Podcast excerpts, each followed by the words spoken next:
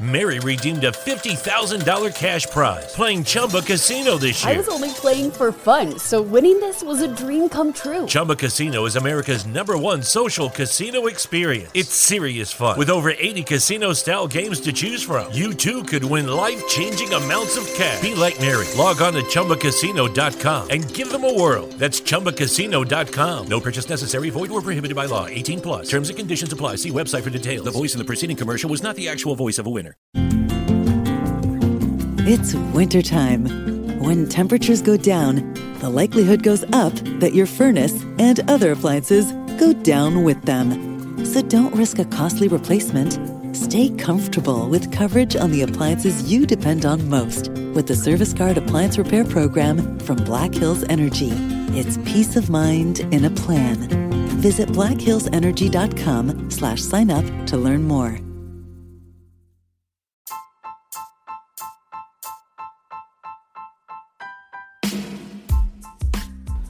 Have you ever thought about starting your own podcast? You know, when we were trying to get this podcast off the ground, we had a lot of questions. How do you record an episode? How do I get the show into all the apps people like to listen to? You know, best of all, how do we like to make money off this podcast? The answer to every one of these questions is really simple Anchor. Anchor is a one stop shop for recording, hosting, and distributing your podcast. Best of all, it's 100% free and ridiculously easy to use. And now, Anchor can match you with great sponsors who want to advertise on your podcast. That means you can get paid to, your po- to podcast right away. In fact, that's what we're doing right now by reading this ad.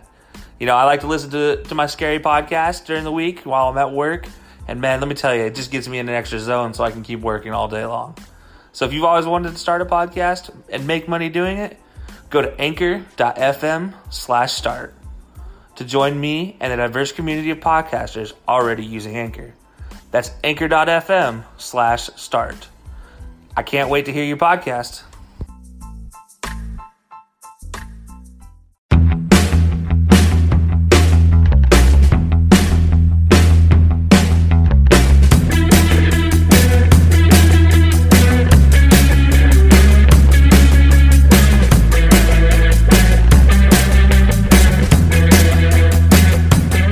And welcome back to another edition of the High Low Sports Podcast. I'm DJ, joined by Kelsey. And Kelsey, week two of the NFL season. What a doozy we have so far. Nothing we expected. We're going to go through pretty much each game and just tell us something you learned. It could be about either team or it could just be about the league in general, however you want to make it. We're going to start with the most recent one, the Monday night game, the Browns versus the Jets. 23 to 3, the Browns rolled. What's one thing you learned from that game? the Jets are still terrible, and it does not get any better. Like without Sam Darnold, the Jets are useless. And then you on top of that, you take away their entire defense base. It was Le'Veon Bell and Jamal Adams, and then they took Jamal Adams out late. Who little bit of speculation there about him not following that, like a little bit of social media drama with that guy too. Yeah, no, that that uh, in, uh, another DB deciding to come out and ask for a trade again. I mean, next thing we know, this is going to be the NBA, and everybody's going to be going everywhere in free like it just because they voiced their displeasure. Exactly. Him, Jalen Ramsey, Fitzpatrick got traded. It's just, it's movement city. I mean, just jump on a plane and go. If you want out, get out. I guess. I mean, Yeah, it's you granted, know, in fairness to Jamal, he hasn't demanded a trade or to said anything. This is just pure speculation, drama, Twitter, TMZ stuff going on right now. yeah, it's it's pretty much they're tired of losing. It makes sense. I mean, let's be honest, he's a winner. He doesn't want to lose. Like no nobody wants to lose. And it, you have to wonder what it's like in that locker room too, hearing about all this, because he understands all the injuries. Everyone knows you're missing C.J. Mosley, Quinn and Williams, Sam Darnold's out. Then Trevor Siemian, your backup quarterback, gets hurt, and you're stuck with Luke Falk, who he's all right. I mean, he had an Yeah. okay career at Washington State, but you can't expect him to jump in there and take over. I mean, Yeah, and you know Trevor Siemian isn't a bad quarterback by any means. It's unfortunate he got injured, and you know eh, eh, Luke Falk. Uh, you know he was one of those guys in that AAF or AFL or AAFL whatever it is that you know league that popped up over the summer and then went bankrupt. um, you know he had a, he had a decent showing there, but he didn't really do much there either. So maybe he's just another one of those guys that just doesn't really do much. But yeah, and then also on top of that, the Jets have Trumaine Johnson, who got paid and then disappeared. but he has not played well for a, season and a half now. It's it's awful. Trumaine Johnson with the Rams, Pro Bowl caliber corner. With the Jets, guy, just Yeah. a guy. He, I mean, he, you you saw it. He like they weren't having any. They benched him. Exactly. Like you don't put good tape on the film on the, in in the sh- in the room, you don't play. Exactly. And the one thing I learned, just we'll just I'll keep mine a lot quicker, a lot more simple. Odell's made for New York, man. Even Yeah, when he's in. Cleveland, he's a New Yorker at heart. So we'll move on to the next game now. Just to keep this rolling. Tampa Bay at Carolina, the Thursday night game. The Buccaneers hold on and beat Carolina twenty to fourteen. What's the how did what'd you learn from this game? Uh, something's wrong with Cam. Something. You you look at that game. He's missing wide open throws that he has always made, going back to when he was at Florida. You know, like before he transferred from Florida, like he has always made some of those throws that he just airmailed through short into the dirt. Yeah, I mean, it was it was weird. I don't I don't know what's going on, but something is not right, and the Panthers are not helping him. I saw one stat. He leads the NFL in uncatchable passes. I think 34% of his passes have been uncatchable. That's a third of the times he's thrown the ball, which I know Cam's never been known as an accurate guy by means, but like not that ridiculous. I mean, this is this is 50-50 honestly. It's like he's just punting it and so that was kind of my only thing too is we didn't learn anything from Tampa Bay. Jameis just didn't Jameis is just healthier, honestly. He didn't do anything special. He threw one touchdown. Cam didn't throw one. That was the only difference. Christian McCaffrey, Tampa Bay's like, we're gonna stop that guy. Yep. And then, yeah, that's just pretty much it. Like Christian McCaffrey's a stud. There's only so much you can do against a 12 man box. I mean, Yeah, and, and the one thing I'll add, you know, on the other side of the ball with Jameis, you know, we didn't really learn anything new about him, but it just still it still just shocks me to see how many picks that guy has thrown in his short time in the NFL. and it's not even just picks; it's the way he throws them and how they're basically repetitive. It's not like a defense fooling him or ones where it's like they got me. They show cover four, they quickly switch to cover zero blitz, and it throws you off. Like Yeah. it's just like they can run the same stock defense, and he just keeps throwing it to the other team. Exactly. Anyway, so move on to Baltimore and Arizona, two the two fastest quarterbacks in the NFL. What's your takeaway? Honestly, Lamar might might have actually turned a corner passing it. Uh, watching the highlights I watched, watching the you know seeing some of the passes he made, uh, he had a, he had a deep ball on to, to kind of ice the game away to Hollywood Brown. Absolutely pinpoint over the shoulder. You know the guy gives him five yards of space to put it on the on the sideline, and he perks, puts it perfectly where only his man can catch it. I mean, and that was just like a a little bit of what I saw from him. I mean, he is hitting his he has two big body tight ends, and he is hitting them square in the numbers. And you know what he's always done well is he can always put a line drive ball where he needs to. But now he's starting to show a little bit of touch. It's not great by any means. It's not, you know, number one draft pick overall, like you know that type of stuff. But to be honest, I I could see him in the next two years if he continues this momentum, becoming something to be afraid of. It, and honestly, it looks like if you took a Mike Vick film and just put it in a mirror, so that way it shows him throwing right-handed. Like that's what this reminds me of is seeing is is watching early Mike Vick. I don't know if he has a fastball that Mike Vick had, but I know what you're getting at. See a guy that kills you with his legs who can have moments with his arm. I want to see it carry on before I go to that go as far as you are. What I learned, I'm going to take this to a different angle. The Ravens defense is dead. The Ravens defense we grew up watching, always top five defense, crushing people.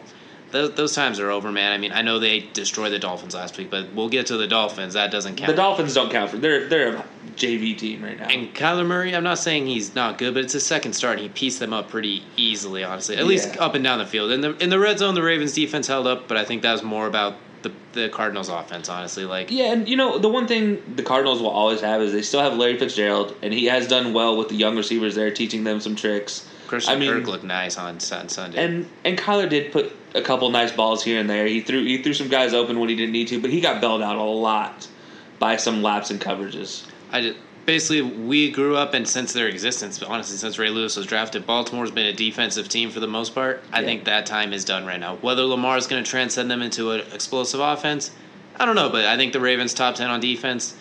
I think that's done for this year. I agree. Anyway, so next we got San Francisco taking it to Cincinnati, forty-one to seventeen. I'll let you go first on this one as I smile with a big old grin. You know, the one thing I learned from this is never trust a tight end in fantasy football. I have George Kittle, and the 49ers absolutely piece up the Bengals, but George Kittle gives me like four points. I mean, he got you like six. He got sixty yards It or was, so. you know what? He's the top tight end fantasy wise last year, and gets me jack and crap this time. To be fair, I, that is part of the reason I picked the Niners to win so many games is because as Jimmy gets more and more healthy coming off that knee injury, like we forget he was out for almost a year. He, this is his second real game back, not including preseason. You lost Jerick McKinnon again, if I'm not mistaken, or was it Yeah. Tevin Coleman? Maybe No. both of them, honestly. I can't. Yeah, remember. Tevin Coleman got injured again. Yeah, so you're losing pieces. You, you got the best tight end in football, debatable top five, no matter depending how you slice Oh it yeah, absolutely. And you're dominating without him. Really, I mean, Tampa Bay was a little ugly on offense, but this was a showcase. Kyle Shanahan's a stud play caller. I think he's found his groove. Jimmy G, he's going to roll with this offense. I think he's just going to turn back the picks a little bit as he gets healthy. I mean, he's, he threw another one against the Bengals. I mean, they're not Jameis bad, but he's a little erratic sometimes. Like he did throw a pretty bad one against the the Buccaneers, but. I think that this is kind of why I picked the Niners well. And their defense, while not elite by any means, that's a good defense. I mean, Hey, top scoring fantasy defense in the league right now. That's true, and I mean, they're not. I don't think they're the best defense in their division, but they're far from the worst. I mean, Absolutely. they might not be as talented as the Rams or as quite as cohesive as Seattle, just keeping them in division, but they can compete with those. I mean, Richard Sherman still has it. They got a pass rush that could compete with anyone when healthy, and then on offense, they could do whatever they want when they're clicking. Yeah. We'll see. We'll see how they go when they play better competition. I mean, Cincinnati's one of those teams that's going to be close in almost every game, but lose a lot. I think. Yeah, they're, then- they're not going to get over the hump very often. yeah, I mean, like against Seattle, they were close. They just couldn't quite beat them. This game, I think, when it rains, it pours. San Francisco just ran through them. And then against Tampa Bay, it was ugly, but they won. So they won ugly, they won explosive. We're going to see them in the division games, but I like San Fran. It makes me feel smarter seeing they kind of come to fruition early. I didn't expect them to click more midseason, but if this is what we have coming throughout the year, they might be a real force, even more than I thought they would be. Yeah, I might have to eat my eat my prediction on them if if if they if they keep this going for the rest of the season. I mean, I I'll have to eat my words, and I'll ha- I'll be happy.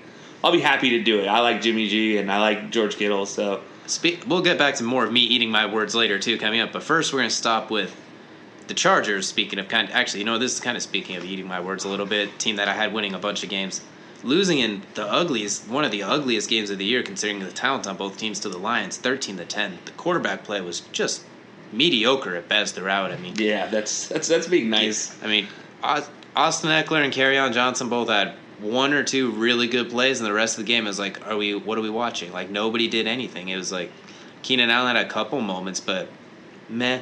Yeah, Uh, the defenses were good, but they weren't. I didn't think they were doing anything great. I think it was just more of an inept offense coming from two good quarterbacks. I mean, Stafford Yeah. and Philip Rivers, Keenan Allen. I mean, T.J. Hockenson, Austin Ekeler, on Johnson. There's weapons everywhere. I mean, it just looked ugly. yeah. No, the, honestly, the one thing I took away from this game is man, I'm getting old hmm. because Matt Stafford came out of college, you know, around the same times I, I graduated high school.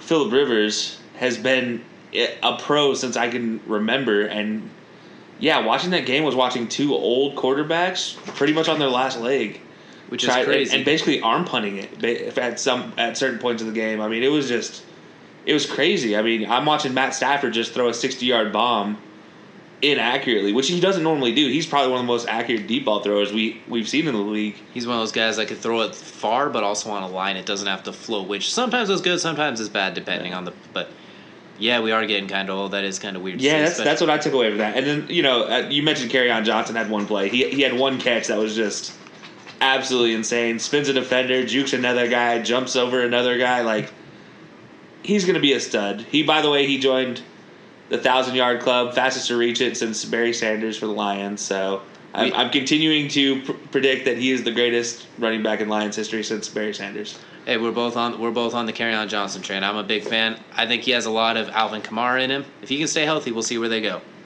Next up, this is an interesting one: the Vikings and the Packers. Th- This isn't quite an eat my words thing because I had the Packers winning ten games, but I didn't think they'd be kind of running through the division this early. My thing I took away from this is Green Bay is weird. Like their offense was clicking. Davante Adams, Aaron Rodgers. We're like, okay, this is the team we were talking about. They were cooking the that Vikings defense in the first half, and then nothing. Second Yeah. half, they don't really do anything. They can barely pick up a first down. And I'm gonna actually do one and a half things on this one. I'm breaking the rule here, but I tweeted this from our account. Kirk, it's time to look for a new quarterback here in Minnesota. Yeah. Sorry if that was yours, but I Well, no, I was going to play off that bit. You know, you're right. Like we talked, we talked about it during this game, and this, when when we tweeted it from the account, it was, you know, you can see it. There's just there's there's some kind of tension between the quarterback and two star receivers. two number ones. Yeah, and the tight end. I mean, you have Kyle Rudolph there, who, who's still not getting any sort of burn. I mean, BB or BD or whatever his name is is getting the burn, and that's just He had your longest pass play of the day. That really can't happen. Yeah. And then on top of that, I just want to mention he fumbles the ball entirely too often. Kirk Cousins needs some stick him on that left hand, or he, I don't know what it is. He just has too many passes get out of his hands. exactly. And then next we had the closest game of the week in the AFC South: Jacksonville versus Houston, twelve to thirteen. I'll let you go first on this one. Ah, you know, I, this one's hard, hard for me. There's two ways I want to go with this, but I'll say this: I think Gardner Minshew, if he had an offensive line, could be deadly as a rookie coming in. He's got some skill. You could tell he coming out of that air raid offense. He understands how to throw the ball. Even Yeah. it, and he translated to a more quote unquote pro style offense, a lot more clean than a lot of those other guys did. Absolutely, and I think the, the biggest thing is, you know, his his first touchdown pass was was making a play. It wasn't like he was just there, you know, standing back there throwing the ball to an open receiver. He was he did the smart thing. He got the ball out quick. He got the ball to his open receivers, and when he did have to hold it for a while, he has the athletic ability to get out of the pocket, move, make a guy miss. Uh, but yeah, he needs he needs protection if he's going to do anything. And weirdly enough, the one thing I took away from this game is the Texans hate Deshaun Watson. Absolutely. I mean, that Laremy was the other side I want to go with. Larry Tunsil did get hurt. I understand that, and he was kind of your quote unquote saving force. He's supposed to be your anchor. Offensive lines take a minute to gel. We understand that, but I think some of it's Deshaun's fault. He has a little bit of that Ben Roethlisberger, Andrew Luck in him as far as making plays. But I think sometimes he's I don't want to say slow to read defenses, but I think he's waiting for bigger windows than there are. And we know he can throw dimes. I mean, he does it all the time, but. I think he's more comfortable throwing guys when they're more wide open, and I think he holds the ball a little long. And then other times he he knows when he's outside the pocket. Him, Aaron Rodgers, Patty Mahomes, he's in that elite class. So I think sometimes he does a little bit of the Russell Wilson where he sits back there and looks for a running lane to break the pocket to throw. Yeah. I could be wrong. I'm not in his mindset, but he just gets hit entirely too often for my taste. He's gonna end up like my boy Andrew Luck if this keeps up. Probably Absolutely. a lot sooner because he's not nearly as thick and burly. And honestly, he kind of runs into a few more hits where Luck kind of. A lot of his hits were in the pocket as well as outside the pocket, but Deshaun has a little more. Oh God, I'm running, and then I'm in trouble. I feel like he also gets hurt a lot more. They I feel like they play action a lot with him, and Mm. so they end up with him like rolling out of the pocket just enough that he gets backside pressure and gets hit as soon as he releases it more times than he has a clean pocket. It seems like. I think he has the same thing that Luck had early in his career, where they need to call some one-two, get the ball. out. There's too many five and seven-step looking drops. I don't know what the play is designed, but it looks like he's the play is designed to go too far downfield. He doesn't have enough quick reads, anything like that. It's long passes with a check down. He Yeah. needs two or three quick reads. What the defense gives you after snap, post snap, take it. You know where to go. Exactly. Like perfect example, his touchdown. He he he rolls out. It's any other quarterback. They're rolling him out with the purpose of throwing it.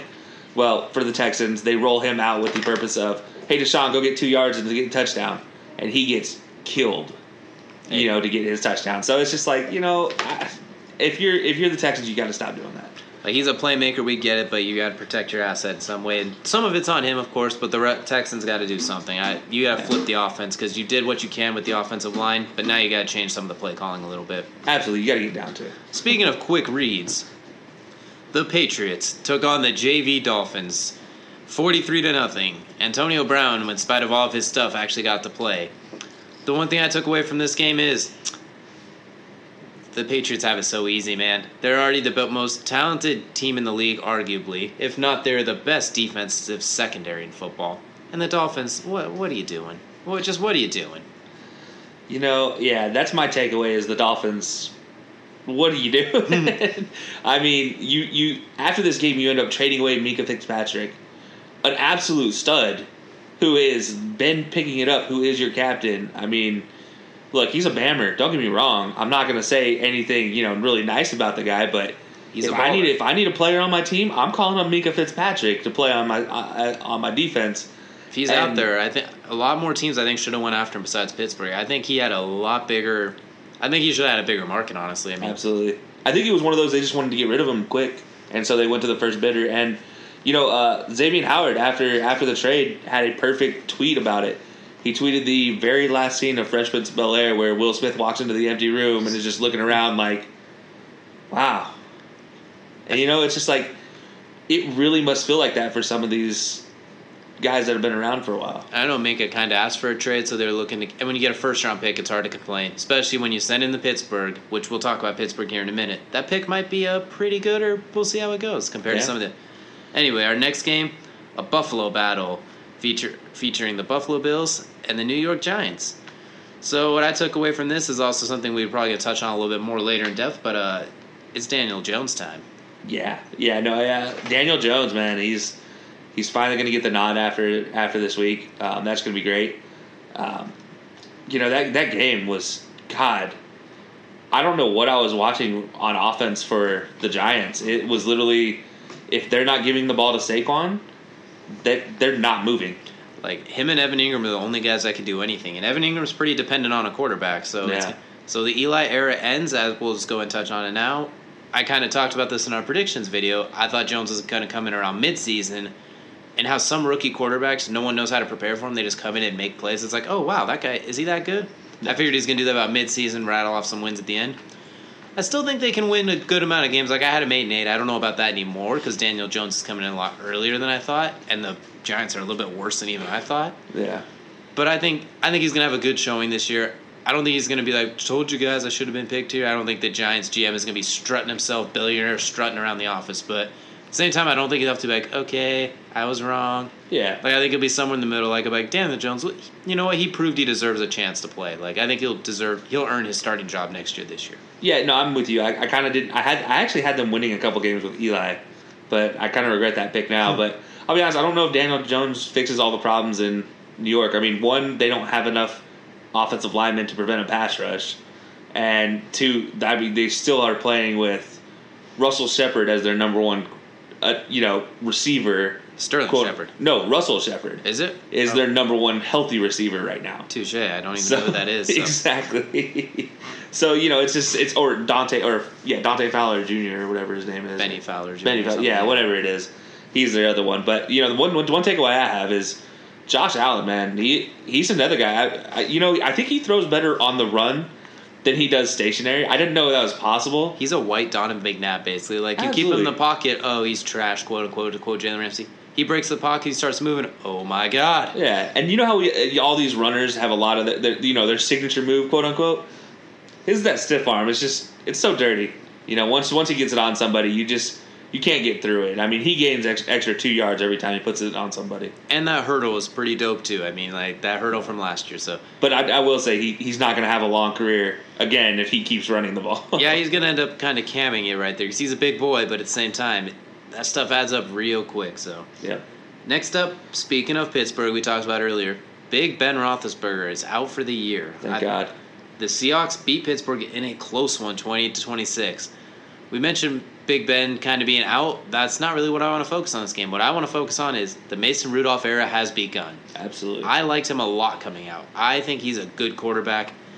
Pittsburgh's not really a Super Bowl threat or a true playoff contender. I had them winning the division. Probably not so much anymore, but I think Pittsburgh's going to have a decision this offseason. Do we keep Big Ben or do we roll forward with Daniel Jones? They're going to have to make a decision this offseason. And I lean towards Mason Rudolph at this point. I mean, Big Ben's looked a little rough these last two years. I mean, I know last year he led the league in passing yards, but he also had significantly more attempts. Yeah. You had AB as well as Juju. Now they they scored three points on the Patriots, and they barely scored anything on the Seahawks yesterday until Mason Rudolph came in and got hot. I mean, yeah. I think it's Mason Rudolph time, honestly. They traded for Minkah Fitzpatrick. They're leaning a little more towards defense, I'd imagine, drafting Devin Bush as well. Let Mason Rudolph be your new Big Ben. Let him kind of manage the game a little bit. You know, honestly, uh, watching what I watched yesterday, I don't know if Mason Rudolph. I don't know if I could put him as a game manager. That dude made some plays. Touche. I was thinking his early career, let him kind of just control the offense early. Yeah. Throw it seven. Oh yeah, no, definitely. But to to your point on, on Big Ben, his first completion to a receiver came with five minutes left in the second quarter. How do you go with freaking Juju Smith Schuster and the wide receiving core that they have? How do you go a whole quarter and two thirds without completing a pass to your receiver? Like that's just crazy to hear. And Seattle has a good defense, but their secondary is not the Legion of Boom anymore. No, it's Like, Shaquem Griffin and, and, and squad. Yeah, Like- like, a good team, but their strength is in their front seven for Yeah. this team. And because we'd be remiss not to mention, Russell Wilson's a gamer, man. He's a baller. I mean, 82% of his passes completed, 75 ish percent on the year. I'm not gonna say he's a dark Steve Young, but he has like a modern day Steve Young feel to him with the way he moves and throws Yeah. and stuff. His accuracy, he's a baller. I'll get. He still makes me cringe when he got drops back. But then one thing I'll say about Mason Rudolph, I think actually the Steelers should have won this game. Oh, 100. percent When I look back at it, Mason Rudolph's first drive, he throws an out route to Donte Moncrief, Who's who Trash ha- hit, the ball hits him in the hands. He starts coming down and gets knocked away, goes right to a Seattle defender for a pick. It's just like, dude, if you didn't put those giant gold chains on your neck, you Hmm. could catch the damn ball. Donte Moncrief, when he was with the Colts, he looked like a steal. He was balling. Him and Andrew Luck had a rapport. Like he was that big, fast target. But since he left the Colts and went to the Jaguars, and then now at the Steelers, he just doesn't have it anymore. I don't know what it is. That first week against the Patriots, he was targeted plenty of times, but he just doesn't have it. Absolutely. Speaking of the Colts, the next game we have is the Colts squeaking by the Titans, nineteen to seventeen. There's a lot to look at this game. I mean, obviously, Vinatieri, that is a big storyline. Is he done? Is he not? I'm gonna look at the one. I'm gonna look at something else that probably most Colts fans are happy to hear about. The Colts are legit. I Yeah. mean, I mean- losing Andrew Luck, everyone's like, "Well, there goes the season," and there's the memes. Oh no, we suck again. All that stuff. Jacoby Brissett's a gamer. I mean, he's got five or six touchdowns in two weeks. Like Marlon Mack, he is the exact opposite of Trent Richardson, who is that Colts running back we all know and hate. He's the one could- that we want to forget that he ever played in the NFL. Exactly, but like he was the guy who didn't know what he was doing. He was a deer in the headlights. Marlon Mack, if there's a crease, he's boogieing through it immediately. Like he's Le'Veon Bell's patient. He finds the right hole. Marlon Mack assaults the first hole. He goes straight through it. And with this Colts offensive line, they're not they're elite, but they're not like tough. They're really good, obviously.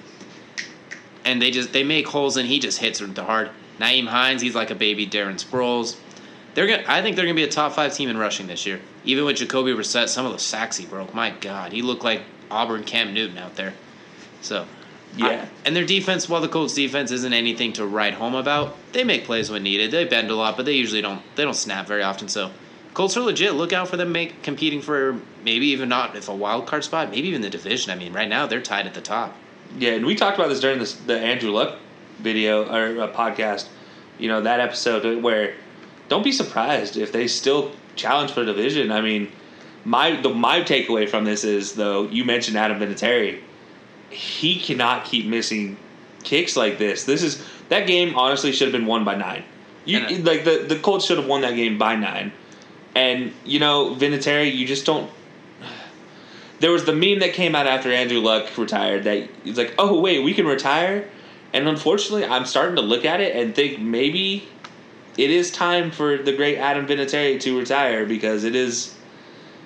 It's getting there. I don't. I don't know what's wrong with him. I don't know if he's just trying to overkick it, but you know, they Wright came out and said that he, he trusts Vinatieri still. I mean, his last So- five games have been rough. He missed the PAT at the last game last year against the Chiefs. He left like six or seven points on the board in the playoff game. Against the Chargers, honestly, if he hits those hits those PATs and that field goal, they probably win that game against the Chargers. You might have a two and zero Colts team beating a team that a lot of people think the Chargers are going to be a stud team this year, Yeah. and then beating this Titans team that I think people were feeling a lot, especially after what they did to the Browns last week. So Yeah. they the Colts are legit. I think we both we kind of talked about it like you said. We thought they'd be pretty good. We like Jacoby Brissett. At least I do a lot. I think he's going to be pretty good. They just didn't have that Super Bowl feel to them without Andrew Luck. You didn't have that elite guy that like kind of in basketball. You need a guy to go get you a bucket. Yeah. Like compare those in 2015 LeBron's Cavs to the Hawks that were 60 wins. You right now they feel more like the Hawks with 60 wins as opposed to LeBron's Cavs. Yeah, what this feels like is like you just you, you didn't lose much in the leadership category when you lost Luck because Brissett brings a long long history of like strength and character, but you lose it in the talent side of it with the the transition from Luck to Brissett. And but I mean honestly, that team needs to be led, and Brissett as their leader is not a bad guy to be their leader. I like I like him in that leadership role, and him with Ty, I think They're clicking. it's the perfect combination right now. I think the one thing they might miss, especially coming down the stretch, is that experience that Luck brings because it's a young team and Luck has seen everything and some. So we'll see how they play off, but I like what they're doing. Now we're going to move on to your Cowboys taking on the Redskins. I'll let you go first on this one. What Yeah, 31 so- to 21 was the score in case we didn't mention that. So what did you take away from the Dak attack? Uh, you know, the Cowboys might actually be the one of the best teams in the league this year. This year, because Kellen Moore is calling perfect games for Dak Prescott. you know, I'm not going to say he's calling a perfect offense, but what he is doing is he is he made mistakes early in the game with with Dak, and you know they talked about they talked it through, and then it was just like the the the flips the switch flipped, and he started calling perfect plays for everything Dak needed, and that got them back rolling. Mine's similar to that. Mine's going to be a little more almost cut and dry. It's a two-parter. A, they're freaking loaded. This is this is kind of their window. Like they paid some guys. You're not gonna be able to pay everybody like they. And then two, that defense is scary, man. Like I know Case Keenum had his moments, and the the defense had some lapses, but Byron Jones, Demarcus Lawrence, Leighton Vander Esch, Jaylon Smith, Ty Crawford, Awuzie, even your boy Jeff Heath. I mean, like Look, hey, we we we and by we I mean you mostly like to kind of trash on him a little bit, but even this year he hasn't been the blind kamikaze like he was last year. Here he's been Yeah. he's been a player honestly a little bit like Yeah, I, I you know I want to give uh, I want to give the kamikaze a little bit of credit. He hasn't crashed into the water yet. He's made a couple couple pretty nice plays this season. I, I you know I can't take it all away from him as much as I try and just turn a blind eye. Um, but yeah, no, he actually has had a pretty good season so far.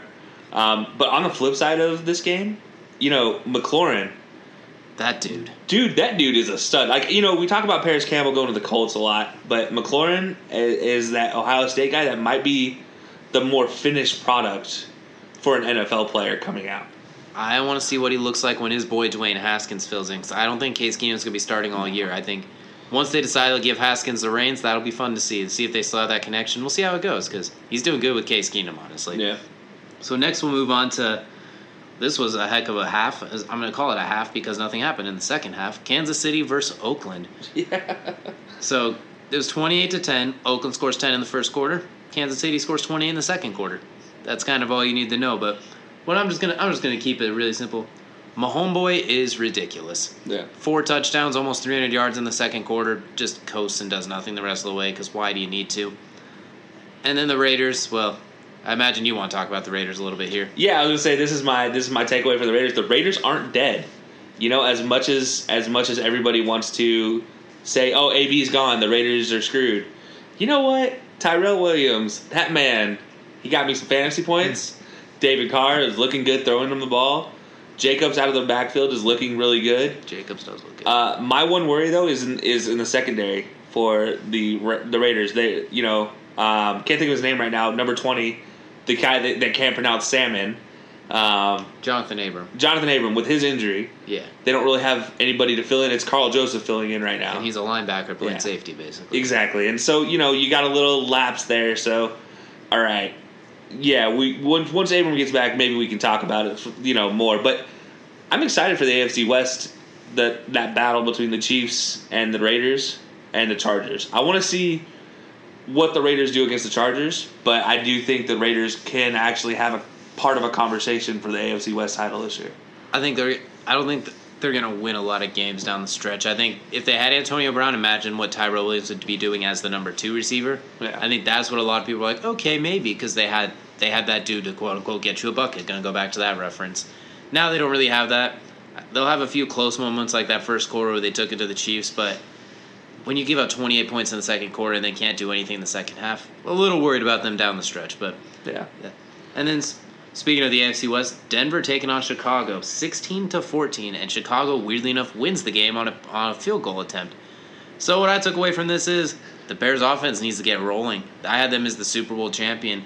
That defense is legit. They I mean, Denver had a little success, but they weren't a th- they, they weren't really a threat to score 20 28 points. For this offense, for this defense with Chicago, you need to score 18 to 20 points roughly. Any given night, you'll have a chance. You'll win 11 out of 16 games if you can pull that off. And it just looks difficult. Like Moth Mitch Trubisky has regressed from what we saw last year, even. And then I don't know what the problem is. Why they don't run the ball consistently? David Uh, yeah. Montgomery's nice. Tarik Cohen's nice. Run a run some ju- just zone read, some just inside zone, outside zone, power row. Just try just running the ball generically. Like don't. I don't know. It's weird that they throw the ball entirely too much, considering how Mitch has kind of regressed a little bit. Yeah, and you know we talked we talked about how some teams seem to get a little bit gun shy when they get a lot of weapons, and like it kind of we talk about the, the the dream team quote unquote with the the Eagles, you know, a couple years back with Vick, DeSean, you know, all those weapons, and how they didn't really do much. Well, I kind of feel this way about the, the, the Bears right now. I feel like they're making it harder on themselves than they should. You know, I, you have Tarik Cohen and David Montgomery. That should be a two headed monster. And Mitch Trubisky can run the ball. He might be the Yeah. best running white quarterback in the league, really, if we look at it. Yeah, I mean, you know, Josh Allen, don't don't hold your breath over there, but, you know, you're not Mitch Trubisky. I'm sorry. Like, I, I don't want to tr- tackle Josh Allen, but it's probably harder to tackle Mitch. I mean, some of those touchdown runs he had last year, and Yeah. Splitting hairs either way. But like we said, like that could be a heck of a rushing attack, and then Yeah. just pick your spots with Allen Robinson, Trey Burton. But Yeah, I mean, and, and run a short passing game. Run quick, quick outs. You know, slants. Run, you know, little dump off routes to Tarik Cohen. David Montgomery can catch the ball. I mean, he showed it in preseason. He showed it in, in off-season workouts. He showed it in college. He's not a bad back back catching the ball out of the backfield. So, you know, I I just feel like they're making this way harder than they need to for the Bears. And if I'm just I don't know. I guess I'm happy to see them. You know, win on a field goal at least. Maybe they should just kick in Denver every game. it's Yeah. kind of an ironic. It's it's a fun twist, honestly. Like, yeah, exactly. Like they finally didn't get screwed by their own kicking game. And now to probably what was, in my opinion, the most painful game of the week: the Saints at the Rams. The Rams took it ah. away, twenty-seven to nine. There's a lot to talk about this game. I'm not going to talk about the officiating call because I don't honestly think that changed the game as much as people think. Like this wasn't like last year's call where Cam Jordan could have scooped. What I'm going to mention is, man, Drew Brees. That that hurts, man. Like that. Not only does that suck for the Saints, that sucks for everybody to see a top Such three my fantasy team. Okay, yeah, there's there's that too. a top three quarterback in the league go out like that. I mean, the Saints' offense was starting to get limited as Brees was getting older. It wasn't stretching the field in the same ways. There's a lot of Mike Thomas and Alvin Kamara, but they were still a Super Bowl favorite for a lot of people. And Teddy Bridgewater's nice, but he's not Drew Brees'. No. And then a weird thing is like this might be the most impact Aaron Donald's ever had on a game by breaking Brees' thumb with his hand. And then ironically, Aaron Donald gets hurt. Yeah, exactly. Aaron Donald left with a back injury afterwards. Yeah, I know. I, I mean, for me, my takeaway is is what will the, the Saints are. There's a lot of questions for the Saints now when Drew Brees is gone. You know, he does a he's a really good band aid. He covers up a lot of your deficiencies in an offense, and got that Peyton Manning, Andrew Luck thing to him. Yeah. It's like, oh, I'm gonna cover this issue with my greatness, and this issue, Yeah. and this issue. and you know this really brings into the point uh, that we mentioned in our preseason predictions. You know why some of us didn't have the Saints going all the way is because their defense. You know that's going to raise a lot of questions. Their secondary in particular. What happened to Marshon Lattimore? He went from arguably about to be the best corner in the league to now he's just pretty good. Exactly, and you know it's just one of those things. I don't know what's going on, um, but my question going forward, my takeaway is, oh crap, what will the Saints do without Breezes? Like, you just lost your savior. What do you do? And it's for six weeks, so six, well, six, seven, weeks, something like that, and give him like two weeks when he gets back. So what are you gonna do for nine games, basically? Can you go five and four? Can you at least keep the boat steady? Because the rest of that division's not exactly booming either. I mean, Yeah, and now the South, you know, the NFC South isn't a. They have a pretty decent schedule going forward. They play they play the NFC West and I, the AFC South. AFC South. So they you know they play some pretty. I won't say easy teams, There's but some winnable games in there if you can make. you know, two of the worst teams in our predictions are both in their schedule. So you know, it is. They have a good shot. Yeah, it's possible they can pull something out. Um, yeah, I don't know. I, it's. Yeah, I don't know. I, I, it, you know, I guess there's a mind in Sean Payton. I think he is good enough of an. off- I, I, I do do love Sean Payton's offensive mind. So, I do think he's capable of coming up with an idea with Teddy Bridgewater. And Teddy Bridgewater is not bad. I still love Teddy. You know, I still think He's injuries injuries hurt him. You know, obviously, definitely curbed his uh, his curb appeal, if you will. It definitely hurt that. But you know, it's yeah. I don't know. I don't know if he's ready to step into the spotlight in New Orleans. And then that'll take us to the last game that we'll be, talk, be talking about. Speaking of the A, the NFC South, Atlanta versus Philadelphia, the Bird Bowl, twenty-four to twenty on a last-minute Julio Jones touchdown. What I took away from this game is Philly, the injuries, man. My God, Yeah. DeSean Jackson is out. Alshon Jeffery was hurt. Carson Wentz was dinged up. I think Zach Ertz was okay. Was the only real healthy guy. Like And he always carries a knock. He's a tight end, so he's always carrying Exactly. something. Like just so many injuries across the board. Just they need to get healthy because this offense is not what I thought it was going to be. I mean, they have their moments. Like it seems like second halves they are clicking. Like against the Falcons and against the Redskins in Week One. Second half is like, oh, that's an offense I thought could be one of the league's best. But first halves, Carson Wentz was terrible. Yeah. Like he was just bad. Like those interceptions were terrible. They Zach Ertz wasn't even getting open. That isn't accurate. They couldn't run the ball. Eagles got to figure it out. That's kind of what I'm looking at. Whether it's injuries, whether it's play call, it's a little bit of both actually. But Yeah. get healthy, figure it out on offense because you can't fall behind twenty to three, or you can't fall play that bad offensively like they did against the Cowboys because the Cowboys will roll through them if you fall if you play that bad in the first half. Oh, absolutely. And and for me, Julio Jones listens to the podcast is what my takeaway is. That man finally got himself in the end zone, and he, you know, we we had been asking for it, we had been begging for him to get in the end zone. We you see all the benefit, you, you see what he can do in when he gets the opportunities. You know, he he took a screen to the house.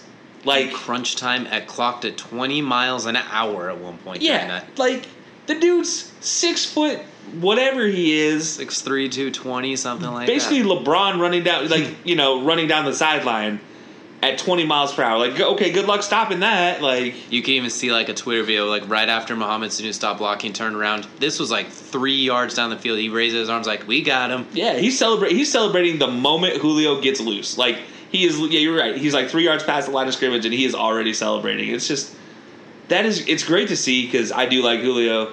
I, I, I like that receiving corps for Atlanta, and I love their camaraderie amongst the group. And Mohamed Sanu, talk about a story. The dude broke his leg in college in probably one of the most horrific injuries I've ever seen, running into a freaking band cart, snapped his shin in half, came back. He's he's he's now a number two receiver for the Falcons. Maybe You know? number three, depending on what you think. Yeah, I mean, yeah, uh, yeah. Technically, we're just gonna give Calvin Ridley. Still gonna put him at the third tier for right now. Yeah, but you're right. He's Calvin Ridley really is the second. He's a member of one of the most prolific receiving corps in the league. Absolutely. So you know, it is one of those. Uh, it's one of those things. I don't know. I, I love seeing it. I love seeing the, the camaraderie amongst that that receiving corps. So, you know, I, I want all good things for to happen for the Falcons receiving corps. But, and then I guess moving on from the games, one of the biggest stories we kind of touched on it with Minkah, but Jalen Ramsey asking. Well, I guess we shouldn't say asking out, but he definitely did ask for a trade uh, after his fight with Doug Marrone on the sidelines. You know, where, I guess where do you think he, he should go if he ends up leaving? Well, I think at this point he almost all but has to go. I mean, I know it's the NFL. It's not like the NBA where you say I want to leave and you end up getting traded whether they like it or not. Anthony Davis, but uh, I think there's a few teams out there that should look for him. One of them, I'm going to go back to this one. People are going to think I'm on the payroll, but I'm not. I think San Francisco should look at him. You have Richard Sherman at one end. You put Jalen Rams on the other end with that pass rush. Good luck, everybody else, especially Yeah. the way their offense is scoring. Like, offer up a first round pick and maybe like a third round pick in 2022 or something like that. Like, go a little bit out there for it. Goes go. You're rolling. You're two and zero right now. You look good. Your quarterback's getting healthy. Kyle Shanahan's in a groove. I say go for it. Go all in. I think the Rams are two and zero. The Seahawks are two and zero. You're two and zero. The Cardinals are zero and two. It's a competitive division. The Rams oh, add 15 pieces every offseason. This time they added Eric Weddle. I mean, the Seahawks added Jadeveon Clowney. Make your it's your turn. Let raise them one arguably best corner in the league. Yeah, I mean, I definitely like that pick, the Niners. Uh, for me, it's we just talked about them. I think it would be a crazy way to get them, but I think the Saints, if they can pull out a trade package for Jalen, I think that stirs up that defense until Drew gets back. And could you imagine the Saints getting Jalen to go in that secondary? And we talk about how extra he can be, and especially for my, in my opinion, I do think when he gets to this point, you see him like he didn't play a really good game against DeAndre Hopkins this Who weekend. does though? Honestly, Yeah, it's, I mean it's true, but you know, number one cornerback in the league, you kind of expect more, I guess, from him. So sometimes when he gets into his feelings like this, you kind of you see the lapses. But I would love to see him play for the Saints, and I would love to see what he could do for that team. I do think that's a, definitely a flyer pick for me. I mean, it's probably not. It's I don't think I've seen anybody pick them yet as a team like a destination, but I think as a fit. I feel like he would slide into that number one role. For him. him and Marshon Lattimore could be a hell of a duo. I mean, maybe Marshon Lattimore playing that second corner is like the best second corner we've seen in a long time. Yeah. And you don't even have to move your corners. You can disguise stuff a little bit better because you can trust Marshon Lattimore on the number one receiver more often than not. Yeah, exactly. And you you don't have to rely on a young Eli Apple who is prone to mistakes to be a number a guarding a number two, sometimes a number one. You can slide him into a sort of nickel corner type role, or even coming in in dime packages. Exactly. So that's a pretty good pick. Another one, Uh, I'm not really sure. I've, obviously, there's the joke everyone's showing, like the Belichick meme, walking in, there, I like, "Here come the Patriots." Like, obviously, he would fit with the. I don't even know how they play the Patriots. They already have like three stud corners. I mean, like, Yeah. they're. I think they're okay. This is tough because I don't really want to see him go here, just because I think it would be broken, and at the same time, it'd be. Kind, I just don't want to see it, but he wouldn't be a bad fit with the Chargers at all. Yeah, that's I, I I like that one as well. My question is, how do you get him? I don't think they can get him is the thing. Like I Yeah. don't think like maybe they offer a first and a third or something like that, but you already know that's probably gonna be a later pick. Like I I, don't know, but imagine him and Derwin James healthy with your boy Casey Hayward come this playoff Oh, yeah. run with Joey Bosa and Melvin Ingram. Like I don't want any part of that smoke. You know, the one thing I will say that they have in Sandy or er, L.A. in L.A. Chargers for a trade bait is Melvin Gordon still sitting out there, That could be something too. and that him packaged with a couple draft picks, didn't think about that. and then maybe get Leonard Fournette in return. oh, do look- they still have T.J. Yeldon? Take him even like Well, no, Yeldon's up in uh, Buffalo now. he is now. Okay, Yeah, but I just I honestly just caught that this weekend. Yeah. But that's a different story for a different time up in Buffalo. I don't understand that. But anyways, Either way, if you're the Chargers, you have Austin Ekeler and Justin Jackson. You don't even need Leonard Fournette. Either. yeah, I mean honestly, you can maybe take one of their extra receivers. You know, pick up a Keelan Doss. They'll Or- take a defensive lineman for Yeah. that too. Just load up there because I mean, Jaguars. You have four deep at defensive line. I mean, who knows? You could do whatever you want, honestly. Or you, Yeah. could, yeah. I, I love mean- the Chargers pick for him. Like But you're right. Like to see Jalen and Casey, with Derwin James in the two safety- top five corners. Good luck, everybody else. Literally, good luck, everybody else. And then towards the end of the season, you had Derwin James, the top five safety, coming back healthy, taking away slot receivers, tight ends, killing anybody in the vicinity. Yeah. And then at the same time, even if you're like, okay, I just we have a third receiver, he'll get open. Oh wait, that's Joey Bosa eating my quarterback. So, exactly. Yeah, I don't have time to look at look at them. You know. Uh, but yeah, and then, and then the other one that I see a lot of right now is the Chiefs, um, kind of going to solidify that defense.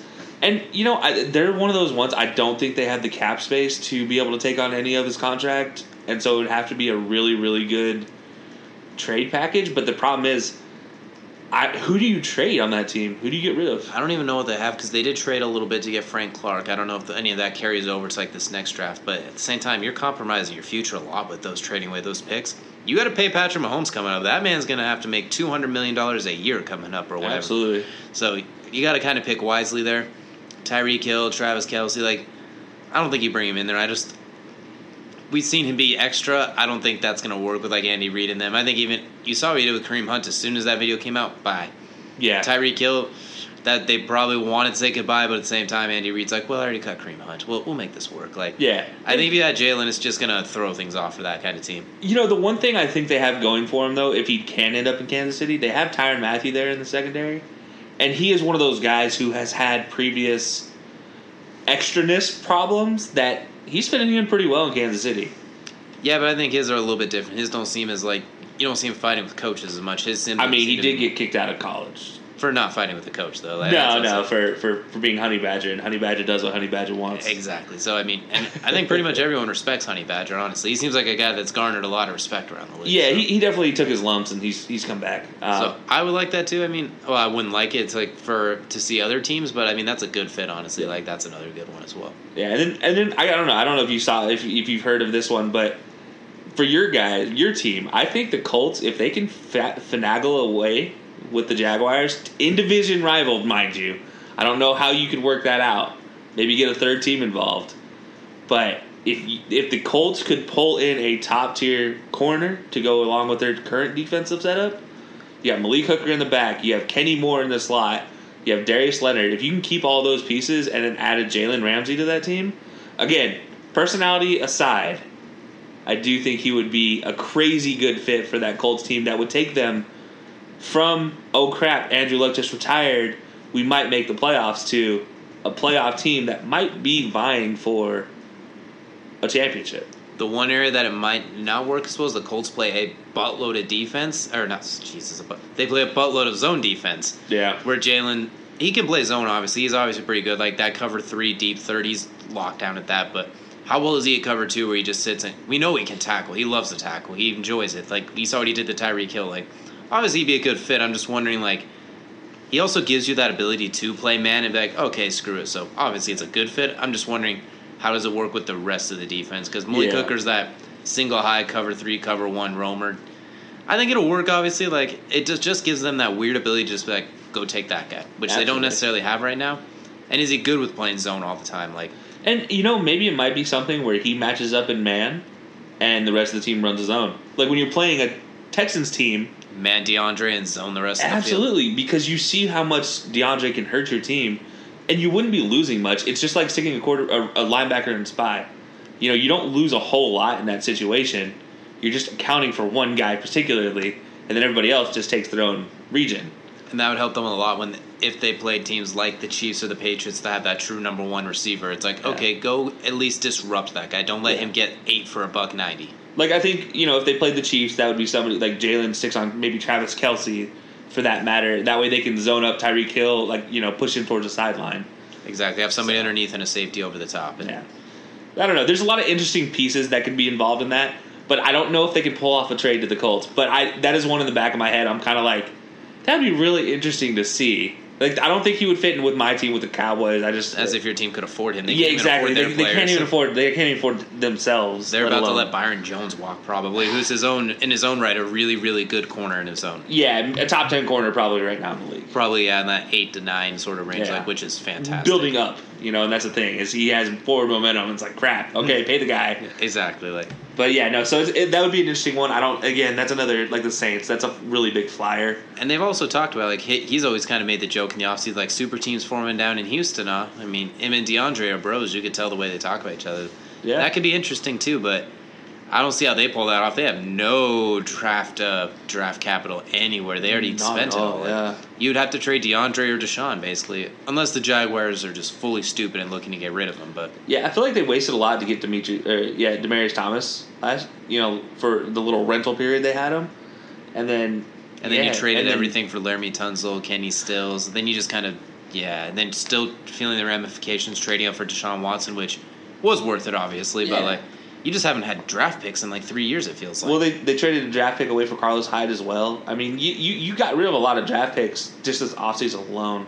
and you gotta have to pay these guys too. You don't have a lot of rookie contracts in here. Like, you're gonna have to pay Jalen. That's the thing. Like, he showed up to camp in a Brinks truck. Yeah. Whoever signs him has to know you gotta either, you're either renting him or you're dropping a nice wad. And and that was one thing with the Colts that we saw Cap is space. cap space is a is wide open in Indy. They had a know? lot of cap space before Andrew Luck, Yeah. and now that Andrew Luck's gone, it's like, okay, what do we do with this money? Which, by the way, I will take some of it. Yeah, I mean, look, if they want to, if if they sign Jalen Ramsey, let it be known that the High Low podcast called it first. Hmm. we deserve five percent of his contract.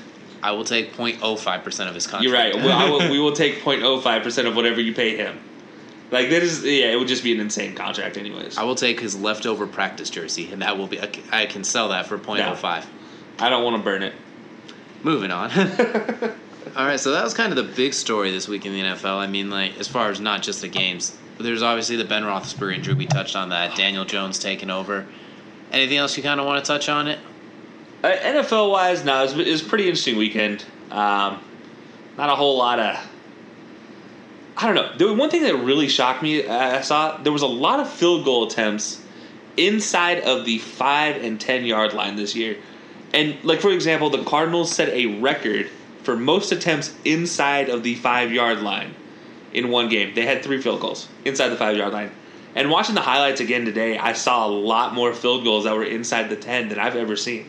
I don't understand it. Like I've, I'm always kind of like this is what I like about Frank Reich as as the head coach of the Colts. Kind of just go try to play to win them more a little bit. Like Yeah. you're inside the five. Let's say you don't get a oh no. Assuming you don't get sacked or throw a pick six, they got a long ways to go. Still, they're pinned. I mean, obviously you don't want to leave points on the board, but you're inside the five. You're at the four. Especially with the Cardinals, like you said, you got a quarterback who runs a four flat forty probably. Exactly, yeah. Find a. Granted, I don't know what and it you're is, losing, and you're losing in the game, mind you. Exactly, and you have weapons. I mean, the Cardinals. It's not like they have a shortage of talent necessarily. Yeah. Like the offensive line has some work, but just get Kyler to run outside and beat that edge. Exactly. I don't know. It just it seemed kind of if you go for it on fourth down, spread them out, make Kyler Murray do like an RPO from a five wide set, like a quarterback draw jump pass option. Like just go for it. Make Lamar beat you ninety five yards down the field. I'm not saying he won't do it. I mean, there's a good chance he might, but he's going to beat you down the field regardless. You might as well try and get seven. I mean, the way he's playing this season, you know who knows what he can do. And but the way yeah, the Cardinals you're- defense is not really inspiring fear either. Yeah, it's just one of those things. I guess it's a growing pain as a coach. You just got to get over it eventually. But that just shocked me this week. The Cardinals, particularly, but overall in the league, just so many kicks inside the ten that I'm just like, You sure? these are professional caliber guys. You have six foot seven receivers. you got six foot five, two hundred forty pound quarterbacks with Yeah. super offensive linemen. I mean, like, I don't know. I just I want you have so much offensive trickery, like the Philly special. There are so many options out there. I don't even see the point of kicking a field goal when you're inside the five yard line, unless it's to win the game. Like exactly, and and you know to your point of like going for a win, the only reason the Jaguars didn't win this game this weekend is they missed a two point conversion because Leonard Fournette couldn't get his big ass two yards in the end zone. He got held up by Eric Reid's little brother in the end zone. By the way, former teammate of Leonard Fournette got held up uh, on the goal line. Like that's just that kills me. I mean, but it just goes to show like he wants the win. He wants that W. Exactly. So I can respect it, you know. He but he did prevent Gardner Minshew's first win. The And- mustache. I can't really blame the play call. I mean, you get Leonard Fournette one on one with a DB. That's all you can honestly ever want. And that DB is not Jamal Adams or some or Derwin James. It's Justin Reid, who's really good in his own right, but he's not a guy that necessarily you. You take Justin Fournette in that not just you take Leonard Fournette in that battle nine times out of ten. Oh, absolutely, yeah. But so moving on from NFL, and, and you know NCAA this weekend, eh, whatever. It's this past weekend. USC lost to BYU, and that was probably the most important game. Yeah, it was kind of the week where a lot of the main teams at the top they kind of just beat up on other teams, like the teams that they're supposed to beat. There wasn't a whole lot of head-to-head battles where it's like, oh, okay, yeah, that's a doozy. That has Yeah. playoff ramif- that has playoff implications. But this week, let's talk about this week. So USC plays another Utah team, uh, top, wow, top ten ranked Utah, ranked at number ten, playing away in USC. Undefeated Utah, two and one USC.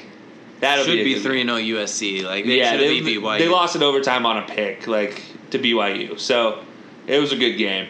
Um, that'll be a good game to start with. That that's on Friday, actually. That has a weird feel to it. Like Utah, in theory, should roll through them, but USC's got a little bit of that. Even though they're, they are still USC, a lot of these Utah kids remember that dynasty. So Yeah. we'll see if that gets to them early or not, too. But Utah should roll through them pretty comfortably. And you know, one thing with Utah, their players, a lot of them are from California. So you're exactly right. They remember the Reggie Bush, Matt Leinart era, USC. You know, they remember those, the LenDale White, those type of years where it was just year after year after year after year in the BCS talk. Exactly. So. that starts us off. Um, you got Tennessee, Florida, which this year Florida wins easily. Um, but same time, Michigan versus Wisconsin. Number eleven Michigan versus number thirteen Wisconsin. This one has title concerns on it with Big Ten. Like this is this this means something. This is something big blue fans don't want to hear, but this has Wisconsin rolling them written all over it. Since Harbaugh came back to Michigan, they've been super good against 90% of the teams minus Ohio State and Wisconsin, really. Yeah. Like they just struggle against these must-win games, and honestly, honestly, I think Jonathan Taylor's going to either have a field day on them, or they're going to spend so much time locking him up that the quarterback's just going to pick him apart, and Wisconsin's Yeah. going to control the game like twenty to fourteen. Shea Patterson's pretty good, but I don't think he's been what they hoped he would be. Honestly, Exactly, and, and I'm I'm right there with you. I think Jonathan Taylor just has an absolute field day on Michigan, and if he doesn't, that quarterback's good enough to hit a wide open receiver. You know, six out of ten times, and it, and I'll take that six out of ten times over Michigan's Shea Patterson. if Michigan could lock up or contain Jonathan Taylor without basically putting 13 in the box, then it gets interesting. But this Yeah. just, I'm going to take Wisconsin on this one comfortably, like a 24 to 14, 24 to 21 type game. Yeah, and then taking the CBS SEC game of the week, moving on from the Michigan game is Auburn versus Texas A&M. Number eight Auburn, number seventeen A&M. We all know where my my loyalties lie. I'm sticking with Auburn, um, but it is a real big question mark for me is whether or not Auburn is legit. We've seen we've seen what Texas A&M did against Clemson. They didn't really show up, but they didn't play terribly. I think So- they're just a competitive team, honestly. They're like the Bengals in the NFL we talked about. They'll compete with a lot of these teams, but I don't think they're really a threat to beat these teams. It's going to be a close score because Auburn just can't get out of its own way sometimes on offense. But I think this has an Auburn comfortable win as well. I don't know what the score. I can't really think of a score, but I think Auburn will have most. Their defense will control the game until the offense gets clicking. A and M's pretty good. They're just not that good. They're going to be a bowl team, but they're not going to be a playoff contender. Yeah, I, I I do think this is where the moment where Auburn, if Auburn wins big over A and M, I do think they kind of cement themselves in this conversation. If they win big, it's a whole different conversation with the the SEC. It gets really dirty there if Yeah. they win big. It gets it, yeah exactly. The the top two gets really tight into the top three then. Um, but yeah, it's if they don't, if it's a close game, um, it just goes to show you just how competitive A and M can be. Exactly. Uh, I didn't think they have the talent. Just I don't think they can get over that hump. exactly. Um, and then a team. This is not really a big game, but there's this team nobody's really talking about that is out of the Power Five conferences. But I think teams need to start recognizing UCF versus Pitt. UCF is legit, and Pitt's not a bad team either. So if they can go in, if they can go into Pittsburgh and, and win comfortably again, like they did in Stanford, I think UCF might have that conversation as well. They're still out. They're you know still outside of the top fif- top or they're the top fifteen at fifteen. So UCF, I think they just haven't quite had that breakthrough win to be like, okay, here we are, we have arrived. I don't know if Pitt's that team, but it gets them a lot closer, especially how Pitt played against Penn State last week. So Yeah. I think if UCF could, could just continue to keep the train rolling, this is a this could be a good step closer to that breaking through sort of thing. Kind of like Boise State back in the day, finally breaking through and beating Oklahoma. Absolutely, exactly. That Sugar Bowl was, or not uh, the Tostitos Fiesta Bowl. That's what it was. Statue of Liberty, never Yep. forget. Zabransky. That's who it was. Yeah, But sorry, I, we're reminiscing now. We're getting getting carried away. Uh, but yeah, in the closeout tonight, there's two two big games on the docket to close out the night. Uh, unranked Oklahoma State at three and zero, which by the way, I don't know how they're still unranked. Um, they're playing out of their mind good right now. And then Texas at two and one, ranked number twelve. well, if they beat Texas, they'll be ranked real quickly after that. And this also determines for Texas, can they keep their bowl? They, can they keep their championship, their playoff hopes alive? Because I mean, Uh, just losing to LSU that sucks, but I don't think that kills your chances. You just No, need a little bit of help down the road. But Yeah, you, you- I mean, honestly, if you lose to LSU and LSU wins out, LSU has a top ten difficulty of schedule. They're going to be in the playoffs. So your your one loss is to a playoff team. Okay, Texas, you get a good nod over a lot of teams right there. exactly, Because that would leave Alabama and Auburn both with a loss, plus an SEC championship loss, uh, loss to Georgia. So, and that's if they didn't already lose another one in the, early in the season. So it's possible, you know, Texas can sneak their way in there. But on the flip side of this, Oklahoma State might They- flip themselves into a conversation for they the might Big want to 12. They might want to jump up on that because they weren't really even. It's clearly Oklahoma and Texas were the top two teams of the Big Twelve. Iowa State was the third ranked team coming in. Oklahoma State was an afterthought. Iowa State's a little rough to start the year. Oklahoma's Oklahoma, Yeah. and Texas, Texas. I mean, they're what we expected. Who can be that third team? Can someone else take that spot from Iowa State, or can Oklahoma State say, "Nah, it's an Oklahoma conference now"? Exactly. You know, it's there's something about Oklahoma State when they have a quiet offseason and they're like usually quote unquote rebuilding their team. We saw when Mason Rudolph came into Oklahoma State. That next season, good luck stopping them. Like this team is uh, it's under the radar, and Mike Mike Gundy has them, you know, flying high. Mullet has them flying high. Yeah, I don't know They like how he does it. They weirdly have to take like a couple years off between being good. I mean, we saw like Zach Robinson and was it Dez Bryant? Yep. Then take a couple years off. Brandon Weeden, Justin Blackmon take some time off, and now we see him this year. We even saw them with James Washington a little bit and Mason Rudolph. Like, Yeah. So, and then the biggest game of the night after that Texas game, starting 30 minutes after the Texas game starts. Number seven Notre Dame traveling to Athens, Georgia, to play the number three ranked Bulldogs. What a doozy! Exactly. Early season playoff game. I mean, this is this could have been a playoff matchup a couple years ago. Uh, honestly, this is two teams getting to take their playoff frustration out on each other. This is going to be an old, hard, hard nosed. You know, Brian Kelly's going to get his team going for this. I don't know if Notre Dame has the strength to stick with Georgia. We've seen, you know, we've seen Notre Dame get blown out by SEC teams many a time before. I think Notre Dame's really fundamentally sound. We see it with their offensive linemen. They've just come into the league the last 10 years. I don't know too much about these offensive linemen. They have some pretty good ones, I imagine, coming out. But they just don't have the skill positions, honestly. Like, their quarterback situation's not going to match up with Georgia's athletes.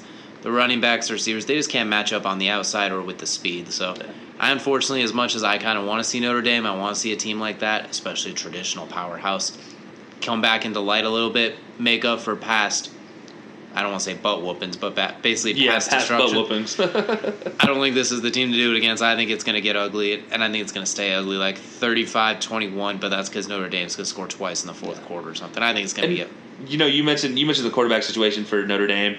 For me, the quarterback Jake Fromm for Georgia really determines how this game goes. If he comes out and he plays lights out and he game manages like he's supposed to, we love game managers on this hmm. podcast. We I, we will keep saying it. Uh, at least I do. You know, I want to I want to see a game manager win some games when he needs to. Jake Fromm has that ability, but if he gets erratic and starts panicking and throwing the ball when he doesn't need to, and not and and holding the ball fast and loose, basically, and a lot of turnovers happen. Wouldn't be surprised if Notre Dame can sneak one out in Athens. Um, I don't think it's going to happen, but it's dependent on Jake Fromm. This is definitely the game of the week. Like we talked about last week, a bunch of the games were meh. Yeah. Besides, of course, like the LSU Texas game, that was like the only one that stuck out. But this one, this is the one. This is why we watch college football. Like these are the ones we like to see at the end of the year, the where Yeah. stuff matters. Like this is actually this isn't like an NBA game, like game forty two or something like that. No, exactly. This is This is like NFL Week fifteen this sort is of thing. this is the last ten games of MLB season. This is you know this is the beginning of conference play for college. This is the best time ever. Exactly. This So- is gonna be this is gonna be fun. I'm still picking Georgia pretty comfortably, but I hope Notre Dame can make it a game and prove me wrong there. I hope it's a, I hope it's a fun back and forth game, and I hope it doesn't kill either one of their playoff chances. Honestly, Yeah, I mean, you know, honestly, I think if Notre Dame loses, they they're out. Pretty I, much, I, yeah. I don't think they can bounce back after that. I mean, you just lost to Georgia. Like, I'm not taking anything away from Georgia. I'm just saying Notre Dame has proven before they can't beat an SEC team. If they can't beat them again, well, let's just not even throw them into it at that point. You know, it's kind of probably going to be the consideration. So, uh, but yeah, I'm with you. I have Georgia winning this. I just, I don't see a way where they don't unless Jake Fromm throws the game. basically, yeah. Or unless Notre Dame has something special inside their souls that comes bursting out, and they take it to them right away. But And the inner the inner kid in me who grew up a Notre Dame fan is like, go Irish. Hmm. But the, the the sane normal person in me who knows and watches football all the time is like, dude, shut up. I'm gonna need you to shut up, little kid. Like, here's your candy, shut up. you stay away from the casino with that money, sir. exactly. so yeah, that's that's what we got to look forward to this weekend in football. Um, anything standing out to you? Anything you want to say? Add to it? Not a whole lot. We had a UFC event this last weekend. Cowboy Cerrone, Justin Gaethje, two exciting guys. Gaethje with an explosive first round finish. He's got to be in contention for that next title shot after Tony Ferguson and Khabib throw down. He's right in line for it, so that's kind of the big one. Him and Conor would be a fun fight. It was actually supposedly agreed to before Conor broke his hand. That'd be a fun one because Conor's a specialist at killing people, where Justin Gaethje is the ultimate Terminator. He's literally Homer Simpson, basically. Yeah. I think that'd be a fun fight. Hopefully it works out. That's kind of the big one. Some big fights coming up, but nothing really to touch on this week. It, it's a football week this week. It's the college football, NFL. I can't wait. Oh yeah, absolutely. And and just a reminder, if anybody sees a high low podcast T-shirt in Atlanta, it'll be me. We'll be hanging out. Come see us. Uh, well, it'll just be me. DJ will be hanging out somewhere else. But yeah, we'll we'll see what's going on. But yeah, if, if you're a fan of the show and you see it, let us know. But that does it for us this week. And until next week, have a good one.